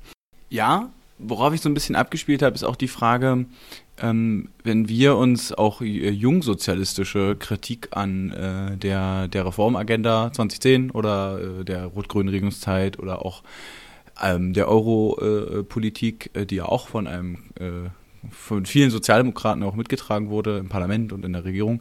Wenn wir uns das angucken, dann ist ja da, steckt ja darin auch eine, eine gewisse wirtschaftspolitische Kritik, weil man sagt, okay, das wie ihr zum Beispiel ähm, den Hartz-IV-Reform auf, aufgezogen hat, dem wird dann eine neoliberale Denkweise unterstellt. Und da ist sozusagen für mich die Frage, was ist dann daran eigentlich so das Neoliberale oder wo ist aus einer, aus einer jungsozialistischen Perspektive oder aus einer linken Perspektive ähm, das Problem an diesen Reformen? Ja, das Problem ist, dass ähm, die rechte Politik häufig mit den Machtinteressen äh, in, in der Politik eben auch zusammenhängt. Also das heißt, eine rechte Wirtschaftspolitik ist in der Regel eine Wirtschaftspolitik, die den jetzt sage ich mal so einen platten Begriff, den Reichen und Mächtigen halt tatsächlich auch hilft. Also ein klassischer Fall, ähm, wo auch diese ganze neoliberale Diskursagenda ja herkommt, ist ja ähm, zum Beispiel sowas wie, was Ronald Reagan gemacht hat. Ähm, man wirft ja den Linken immer vor, die würden so viel Schulden machen. Das ist übrigens äh, empirisch gesehen, kann man das überhaupt nicht stützen. In der Regel ist es so, dass linke Regierungen eher Schulden abbauen und rechte Regierungen eher Schulden aufbauen. Das, das sieht man an Reagan zum Beispiel ganz gut. Der hat halt massiv die äh, Steuern für Reiche gesenkt und das haben nach ihm alle Republikaner und Teile der Demokraten auch gemacht und äh, hat dafür eben massiv Schulden auf, äh, aufgenommen und äh, hat dann gesagt, ja, am Ende kommt das aber auch den normalen Arbeiterinnen und Arbeitern äh, zugute. Down. Genau, die Trickle-Down-Economics. Und, ähm, und rechte Politik, also genau die, die eben für die bestehenden Machtverhältnisse eintritt, die ist natürlich dann eng damit verbandet mit einem wirtschaftspolitischen Konzept, was genau das erstmal predigt. Weil selbst wenn das nicht funktioniert, die Reichen haben dann trotzdem erstmal mehr Geld. Und das ist, das ist eben ein Risiko, was eben jemand, der irgendwie in Arbeitslosigkeit rutschen kann und dadurch seine Existenz verlieren kann, ist mit diesem Risiko ja überhaupt nicht äh, zu vergleichen. Und wenn es keine starken solidarischen Organisationen wie Gewerkschaften und auch Parteien auf der linken, auf, auf der linken Seite gibt, dann wird es eben auch keine Wirtschaftspolitik geben, die da, darauf hinsteuert, dass es zum Beispiel, äh, wenn es zu Krisen kommt, nicht zu Massenarbeitslosigkeit kommt. Das haben wir übrigens auch gesehen. Ich, ähm, ich bin ja auch immer gerne mit dabei, irgendwie sozialdemokratische Politik zu kritisieren. Aber es gibt auch Positivbeispiele. Zum Beispiel, äh, und darin hat zum Beispiel auch Olaf Scholz mit beigetragen, als die Krise kam und das Kurzarbeitergeld äh, verlängert wurde bzw. ausgeweitet wurde, sodass ähm, viele Betriebe in Deutschland Leute nicht entlassen haben, sondern erstmal gesagt haben, gut, ihr verringert jetzt eure Arbeitsstunden, ähm, wenn ihr zu wenig Geld danach habt, dann kriegt ihr vom Staat sogar noch einen Zuschuss, aber ihr werdet erstmal nicht entlassen. Und das hat dazu geführt, nicht nur, dass wir eine viel geringere Arbeitslosigkeit hatten und dadurch auch die Angst vor Arbeitslosigkeit nicht so nach oben geschossen ist. Wirtschaftspolitik ist ja auch immer, das verstehen die Neoliberalen ja auch nicht, ist ja immer auch eine psychologische Frage. Wenn ich Angst habe, arbeitslos zu werden, dann konsumiere ich nicht mehr, dann kaufe ich mir keinen neuen Kühlschrank und so weiter und so fort. Das heißt, ich, der Wirtschaftsprozess kann schon allein dadurch einbrechen, dass alle Leute sagen, nee, äh, große Anschaffung mache ich jetzt nicht mehr. Und genau das wurde verhindert. Diese Panik und diese Angst wurde in Deutschland verhindert, da, dadurch, dass man eben wenigstens die Industriearbeiterplätze und so weiter ähm, damit versucht hat zu, zu halten und die Politik eine eindeutige Message gesetzt hat, dass sie eben den Einbruch der Wirtschaft dauerhaft nicht hinnehmen wird. Das wäre unter einer Regierung, wo die Sozialdemokratie nicht beteiligt gewesen wäre, glaube ich, nicht so gelaufen. Und das ist am Ende, glaube ich, etwas, was man den Sozialdemokraten schon sehr hoch anrechnen muss, dass sie da in der Lage waren, eben auch eine, zumindest in, ja, in Ansätzen eine aktive Wirtschaftspolitik da, dazu mal langsam wieder zurückzufinden. Gegen große Widerstände übrigens. Weil wo ich jetzt Olaf Scholz gelobt habe, äh, muss man auch sagen, jemand wie Per Steinbrück, der damals Finanzminister war, der hat äh, leider sehr viel Zeit und auch dafür dadurch sehr viel Effizienz von diesen wirtschaftspolitischen Maßnahmen abgehalten, indem er gesagt hat, erstens, das ist ein Problem der Amerikaner mit dieser Wirtschaftskrise. Ähm, das kommt alles nicht nach Europa. Naja, da, da war das erste Mal falsch gelegen. Und das zweite Mal war, ja, wir brauchen keine Konjunkturprogramme, das sind ja alles nur Strohfeuer. Also genau die, die wirtschaftspolitische Agenda der Rechten auch da komplett übernommen hat und der Neoliberalen. Und erst, sagen wir mal, überzeugt werden musste, dass er dann als Finanzminister Geld dafür freigegeben hat, dass man Konjunkturprogramme gestartet hat. Die dann ja der Grund waren, warum es heute so gut geht. Und warum genau. viele also, Schulen in Berlin schon saniert und viele Straßen und Bürger Ämter gemacht und energetisch äh, nachgerüstet wurden. Ja, stell, genau stell, dir mal vor, diese linke Politik, äh, diese Wirtschaftspolitik macht doch keinen Unterschied äh, zu, der, zu der Rechten. Wenn, wenn die Rechten Recht haben, also sozusagen, oder die Wirtschaftsliberalen Recht haben, dann sagt das, wenn der Staat da eingreift, das hat langfristig keinen Unterschied, weil der, der Markt hätte es genauso gut hinbekommen. Ja, ich sag mal so, dann haben wir aber zumindest äh, sanierte Schulen statt irgendwie nur höhere Gewinnmargen von Unternehmen, weil nämlich auch Wirtschaftspolitik von links auch immer eine Verteilungspolitik ist.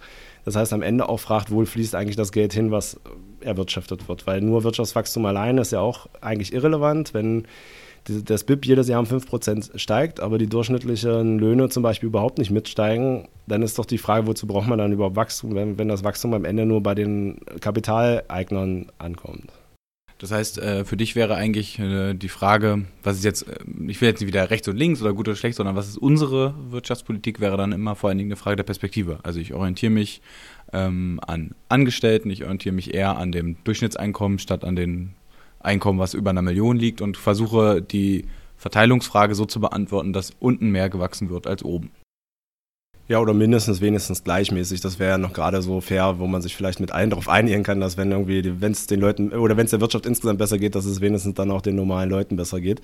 Ja, ähm, natürlich äh, ist, ist es einerseits, ein, also aus der politischen Sicht ist es eine Frage der Seiten entweder ich stehe auf der Seite der Arbeitnehmerinnen und Arbeitnehmer oder auf der Seite der Arbeitgeberinnen und Arbeitgeber. Manchmal haben die gleiche Interessen. Manchmal kann ich eine Politik, eine richtige Politik, wenn man, wenn man so will, äh, machen und kann die zugunsten von beiden machen. Aber wenn ich im Zweifelsfall, und Verteilungspolitik ist meistens so ein Zweifelsfall, manchmal muss man es dem einen wegnehmen, um es dem anderen zu geben. Manchmal geht das nicht, dass wir nur einfach wachsen und dann das, die neu geernteten Früchte irgendwie anders verteilen, sondern manchmal muss man auch Leuten was wegnehmen. Und da ist es natürlich einer, die dann Seiten bezieht. Und, und wenn wir das als Sozialdemokratie, und das haben wir viel zu wenig, ähm, glaube ich, gemacht, eigentlich im Grunde seit 2000 und ähnliches, also da das ist im Grunde die, dieser, dieser Effekt schon weg gewesen, ähm, wo wir wirklich nicht mehr gesagt haben, uns geht es auch um die gesamte Verteilung von Einkommen zwischen Kapital und Arbeit, also zwischen äh, den Leuten, die Fabriken besitzen und den Leuten, die einfach nur ihre Arbeit auf den Markt tragen.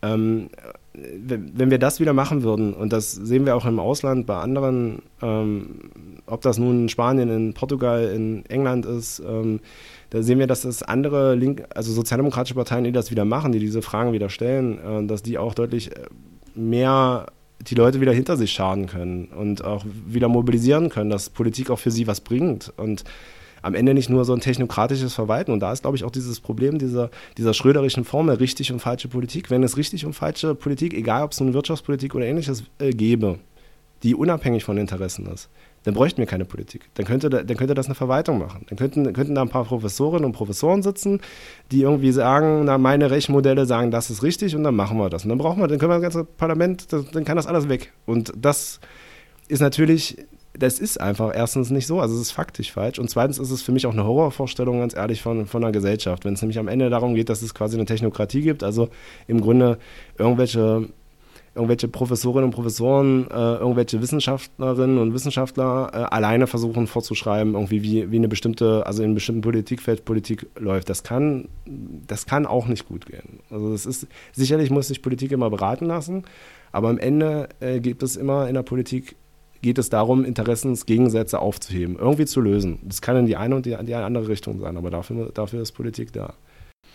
Und, und perfekte Überleitung zu meiner nächsten Frage was ich, was ich, wo, wo ich das große Gefühl habe, ähm, im Umgang mit einer ähm, Wirtschaftspolitik, wie wir wahrscheinlich beide, du deutlich elaborierter als ich, äh, fordern würden, äh, ist so ein bisschen den Konflikt, den ich sehe, dass viele Leute auch in meinem Umfeld, jetzt meine Eltern oder ähm, Menschen, die jetzt nicht krass über den Jusos drin stecken, aber ganz normale Angestellte sind, dass es denen extrem schwer manchmal zu vermitteln ist, dass Schulden zum Beispiel gar nicht so bescheuert sind. Das ist eine reine Fetisch auf die, auf die äh, schwarze Null, die wir jetzt in den letzten Jahren ja unfassbar, das ist ja das einzige wirtschaftspolitische Thema in Deutschland, ist die schwarze Null, während um uns herum alle europäischen Länder äh, bankrott gehen, äh, sagen wir, nö, wir müssen unser Geld schon schön zusammenhalten, das ist das Wichtigste. Ähm, und da, da, das ist so als ein Beispiel dafür, wie schwierig es ist, diese Verteilungsfragen zu stellen, ohne komplett schräg angeguckt zu werden. Also da habe ich auch das Gefühl, dass es da ein großes äh, Vermittlungsproblem gibt. Mal abgesehen davon, dass ich den Punkt sehe, dass die SPD jetzt auch in den letzten zehn Jahren nicht versucht hat, diese Fragen zu stellen. Aber auch die Linken haben es jetzt nicht leichter, mit ihrer Wirtschaftspolitik ähm, anzukommen und das zu verkaufen. Auch wenn wir Vermögensteuer haben, wenn wir über Erbschaftssteuer reden, haben die Leute furchtbare Angst davor, dass ihnen das da was weggenommen wird. Ähm, da sehe ich einfach eine extrem große Hürde, wo, also nicht, dass ich jetzt dagegen sprechen will, sondern einfach die Frage, wie kann man das verändern? Was ist, wie kann man es den Leuten vermitteln? Also ich, ja. das ist so eine große Hürde, die ich sehe, ein großes Problem. Also zu der Frage, warum das nicht bei den Leuten ankommt, kann ich nur sagen, ähm, ich, ich glaube, da sehen wir die Grenzen der derzeitigen Mediendebatten und der Breite der Debatte in der Gesellschaft. Wir können mittlerweile heutzutage über alles reden. Wir können über Dinge reden, die äh, vor 30 Jahren noch absolut undenkbar waren. Denken wir nur mal an die Ehe für alle. Ähm, das sind Themen, die sogar jetzt verabschiedet wurde. Abtreibung ja. auch. Abtreibung, genau. Äh, äh, wobei witzigerweise da bin ich Ossi und sage, äh, in einem Teil der Gesellschaft konnte man nicht darüber reden, weil in der DDR konnte man sehr wohl darüber reden und tatsächlich hat sich das zum Schlechteren angeglichen äh, an die BRD, auch in der DDR, also der Diskurs in ostdeutschen Ländern, aber ähm, wir können über so vieles reden, aber wenn es um ökonomische Dinge geht, dann wirkt es manchmal so, als ob dort tatsächlich über Alternativen auch nicht gesprochen werden darf. Also es ist wirklich so, dass ähm, du keine härteren Widersprüche oder, oder wütende Zeitungskommentare bekommst und auch irgendwie äh, Reaktionen im Fernsehen und ähnliches, wenn, wenn du linke Wirtschaftspolitik in irgendeiner Art und Weise versuchst anzusprechen.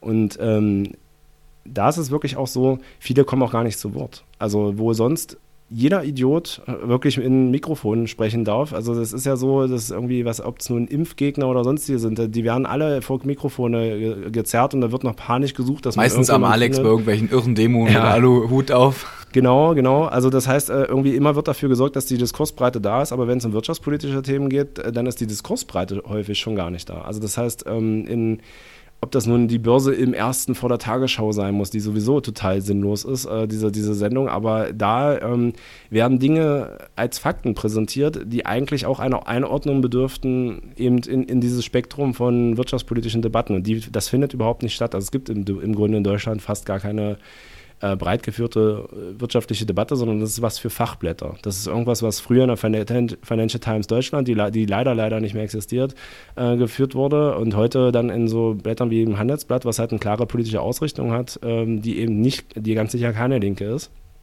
Und das heißt, es gibt überhaupt gar keinen öffentlichen Ort, wo wir über Wirtschaftspolitik streiten. Und jetzt nochmal kurz zurück vielleicht zu der, zu der impliziten Frage, was ist, wie ist denn das jetzt mit den Schulden? Ähm, ja, mit den Schulden also man muss sich, glaube ich, einfach mal bewusst machen, dass äh, ein Staatshaushalt nicht das gleiche ist wie, meine, wie mein Girokonto.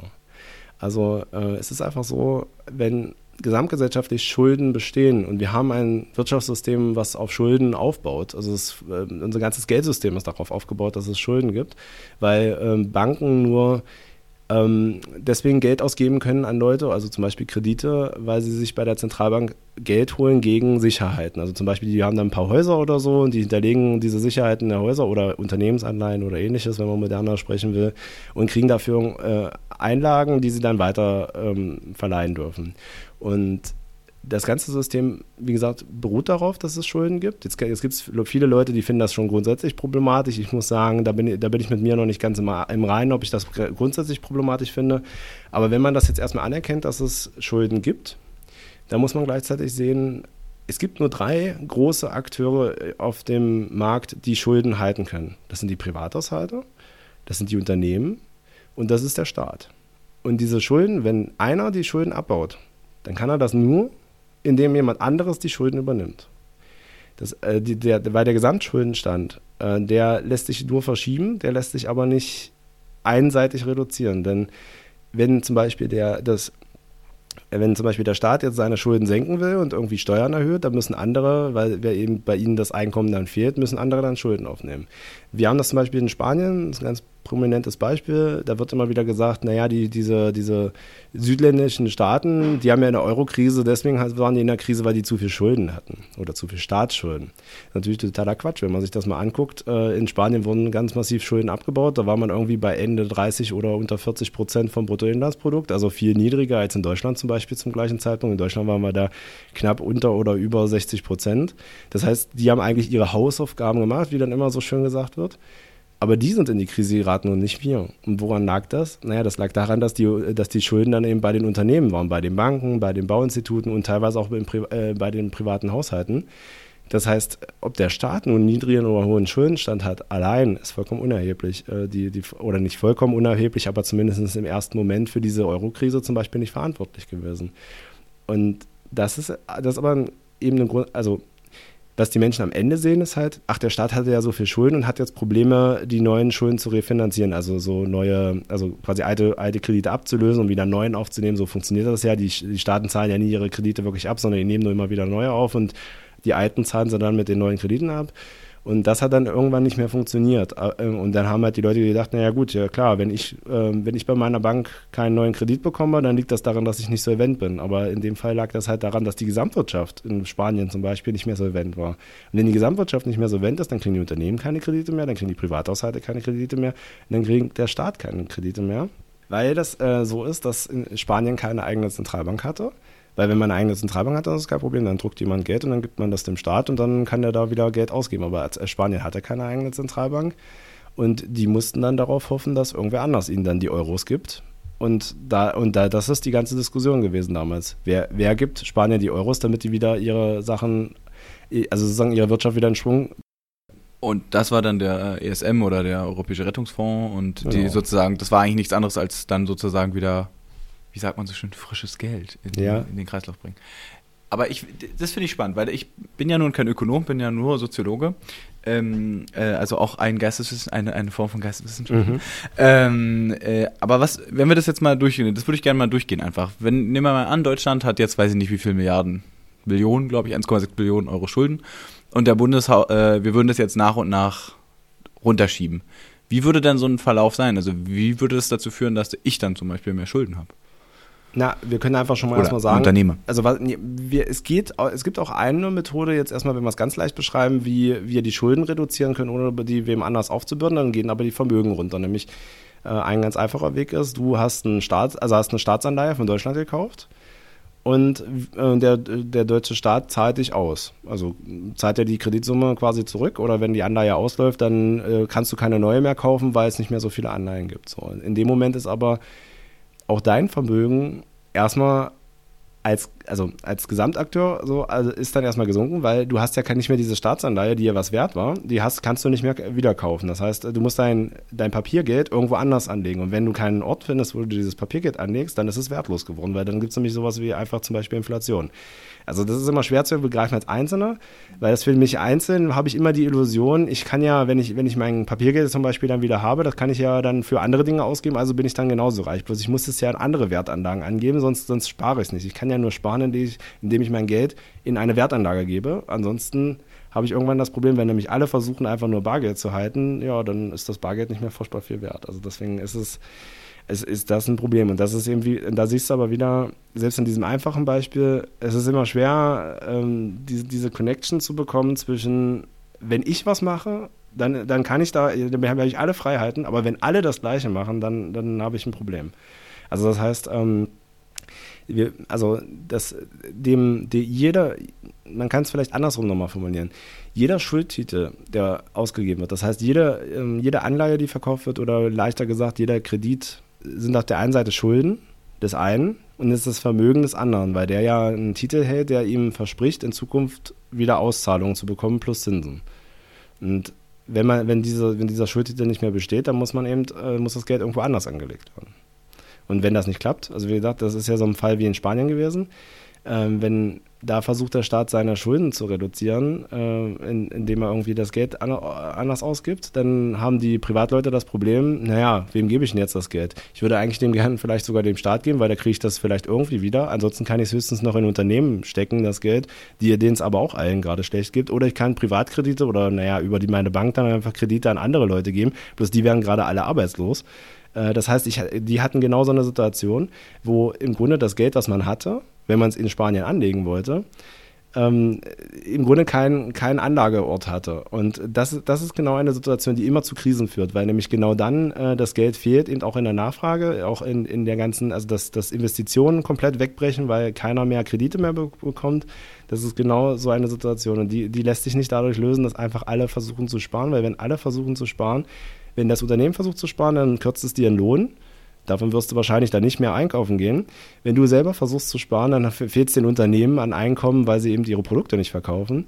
wenn der Staat versucht zu sparen, naja, dann kürzt er sowas wie Arbeitslosengeld und dann hast du auch weniger in der Tasche und wirst wahrscheinlich nicht einkaufen gehen. Das heißt, das Problem ist, wenn, und das ist genau das, was in den Krisen passiert, wenn alle versuchen, ihr, ihre Schulden zu senken, dann haben alle gemeinsam ein Riesenproblem und werden wahrscheinlich äh, den Staat schnellst, schnellstmöglich auf, oder auf den schnellstmöglichen Weg in der Krise führen.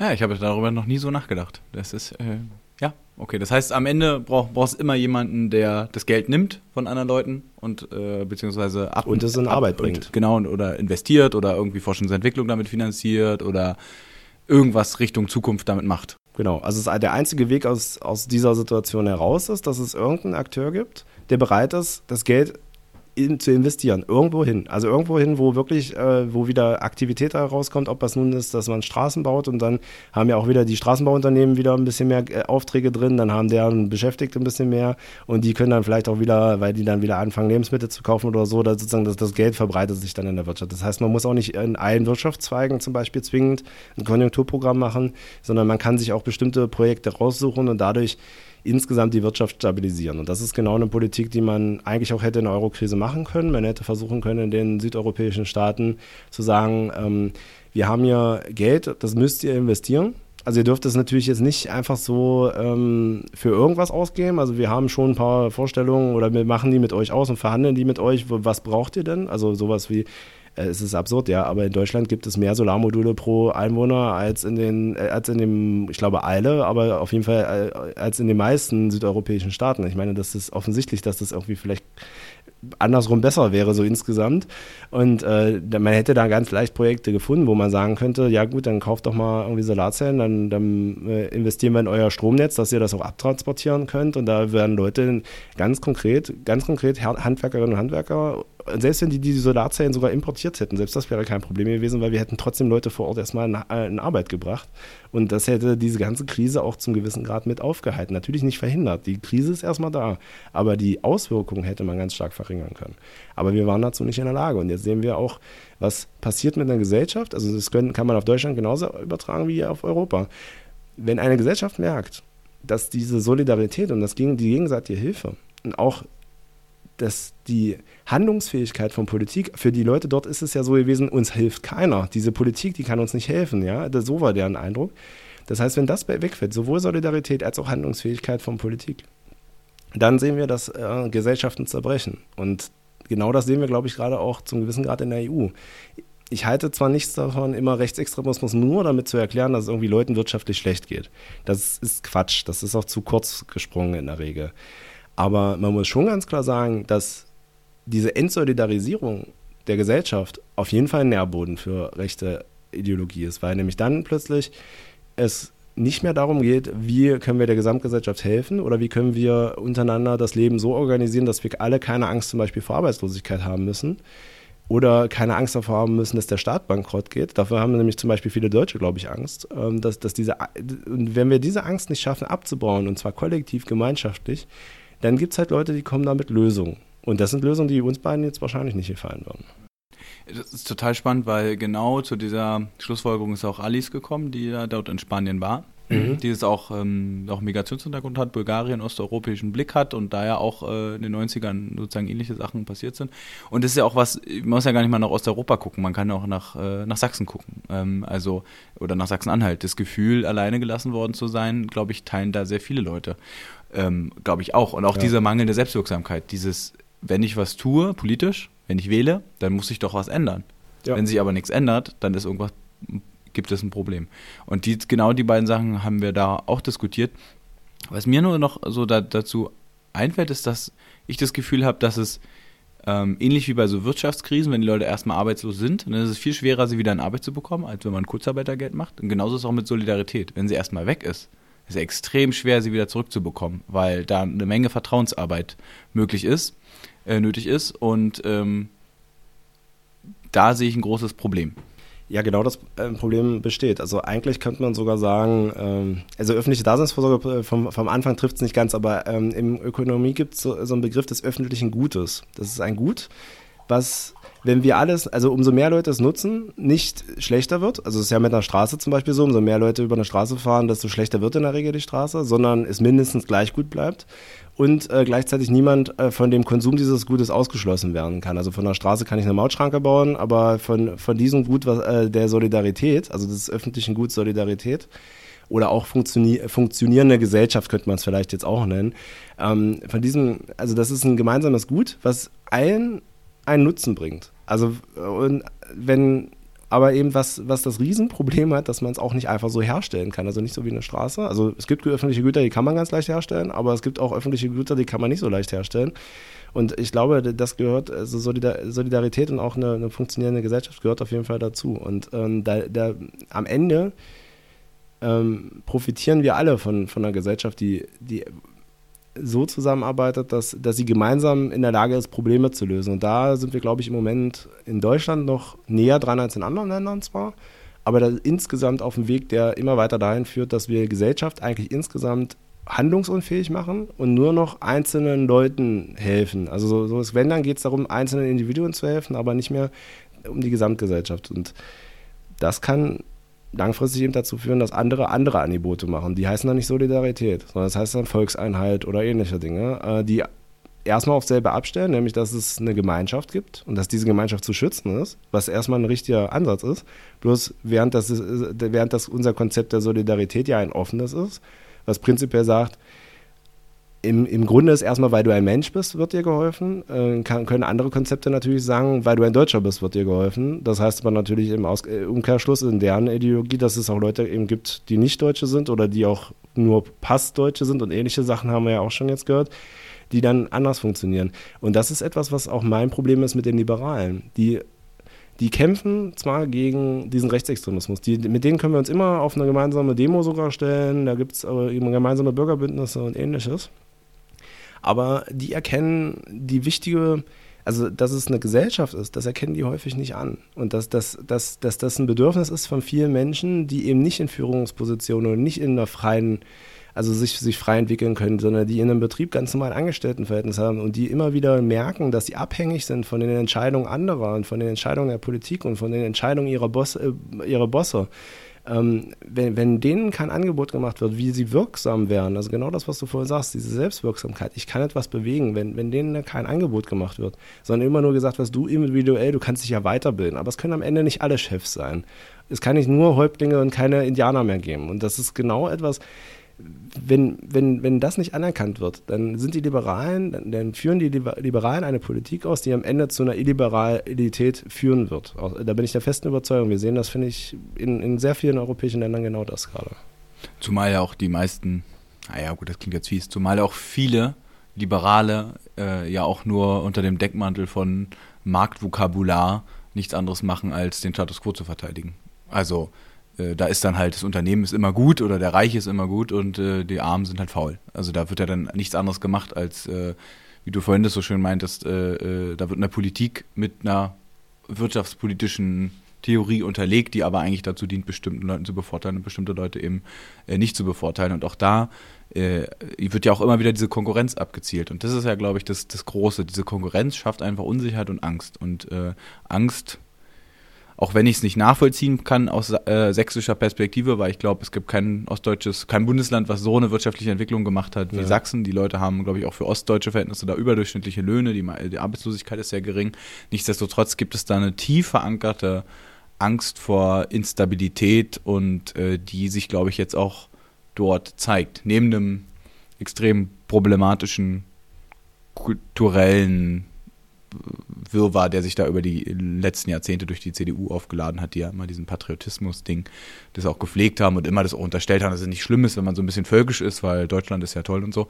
Aber sozusagen diese beiden Sachen, glaube ich, sehen wir in Ostdeutschland einfach, dass da diese Angst sich irgendwie manifestiert hat. Also, ja. oder diese Unsicherheit aufgrund der Wende vielleicht, oder die sich dann auch vererbt hat und so weiter. Ich glaube, man muss auch einfach sehen, dass im Osten eine ganz andere Geschichte mit auch die ganze Frage Agenda, Politik und so weiter gelaufen ist als im Westen. Ja, im Westen gab es auch schon hohe Arbeitslosigkeit regional. Aber im, im, Osten muss man sagen, war es eine Zeit lang einfach nicht regional, sondern es hat den gesamten Osten getroffen. Es war eher regional oder einzelne Städte oder einzelne kleine Regionen, wo es nicht ganz so krass war mit der Arbeitslosigkeit. Aber in der Regel war, war es zum Beispiel so, dass es das einfach, jeder hatte jemanden in der Verwandtschaft, der arbeitslos war. Jeder kannte dieses Gefühl.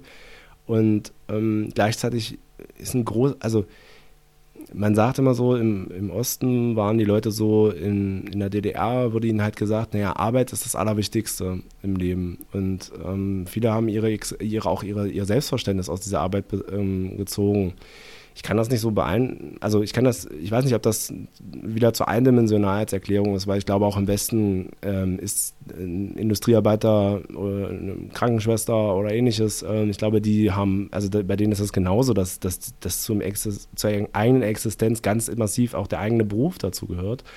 Aber ähm, ich glaube, im Osten ist halt da äh, eben auch etwas weggefallen als, also man hat früher ein Identifikationsmerkmal gehabt, was nicht mehr funktioniert hat, also mit dieser Arbeit und auch eben über dieses, äh, ihr seid Arbeiterinnen und Arbeiter und das ist euer Staat und ähnliches, also das ist ja denen weggefallen.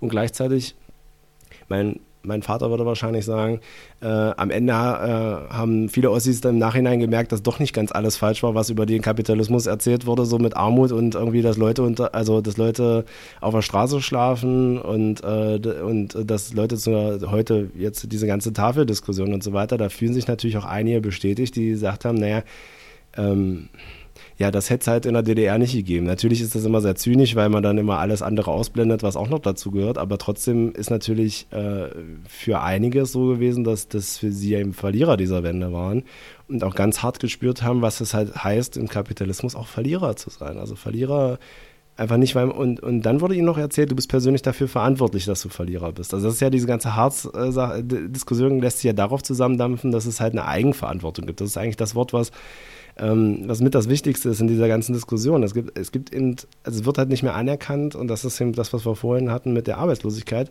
Es gibt halt keine Wirtschaftspolitik zum Beispiel, die sagt, wir haben eine Massenarbeitslosigkeit, also müssen wir was tun, um insgesamt die Arbeitslosigkeit zu senken, sondern es wurde ja gesagt, die einzelnen Arbeitslosen sind das Problem, die wollen ja nicht arbeiten oder die wollen nicht in den Jobs arbeiten, die irgendwie da sind und deswegen müssen wir die Einzelnen dazu zwingen, halt die Jobs, die es schon gibt, anzunehmen und das ist also mich wundert es nicht, dass das eine Gesellschaft aufbricht. Und das ist ja nicht nur Sachsen, sondern Sachsen ist doch nur äh, heute das Symbol. Vorher war es in Mecklenburg-Vorpommern. Äh, du hast vorhin ja richtig gesagt, in Sachsen-Anhalt gab es auch schon mal DVU und so weiter. Das ist ja fast im ganzen Osten so. Und das liegt nicht daran, dass die Ossis so schlimm sind, sondern es liegt daran, äh, dass die alle unter den gleichen gesellschaftlichen Bedingungen äh, gelebt haben, die eben die, die der Massenarbeitslosigkeit und die des weggebrochenen DDR-Systems, ohne dass es da eine positive Identifikationsmöglichkeit für viele gab äh, danach. Ähm, das heißt, die haben alle das gleiche durchgemacht und dann dürfen wir uns einfach nicht wundern, dass in allen diesen Ländern äh, auch Nazis dann eben auf fruchtbaren Boden fallen. So, an der Stelle mache ich jetzt den Cut. Ähm, jetzt haben wir über Wirtschaftspolitik geredet und die zweite Hälfte des Gesprächs bekommt ihr dann in der nächsten Woche, genau wie gewohnt, immer am Donnerstag und zwar diesmal am 22.03. Bis bald.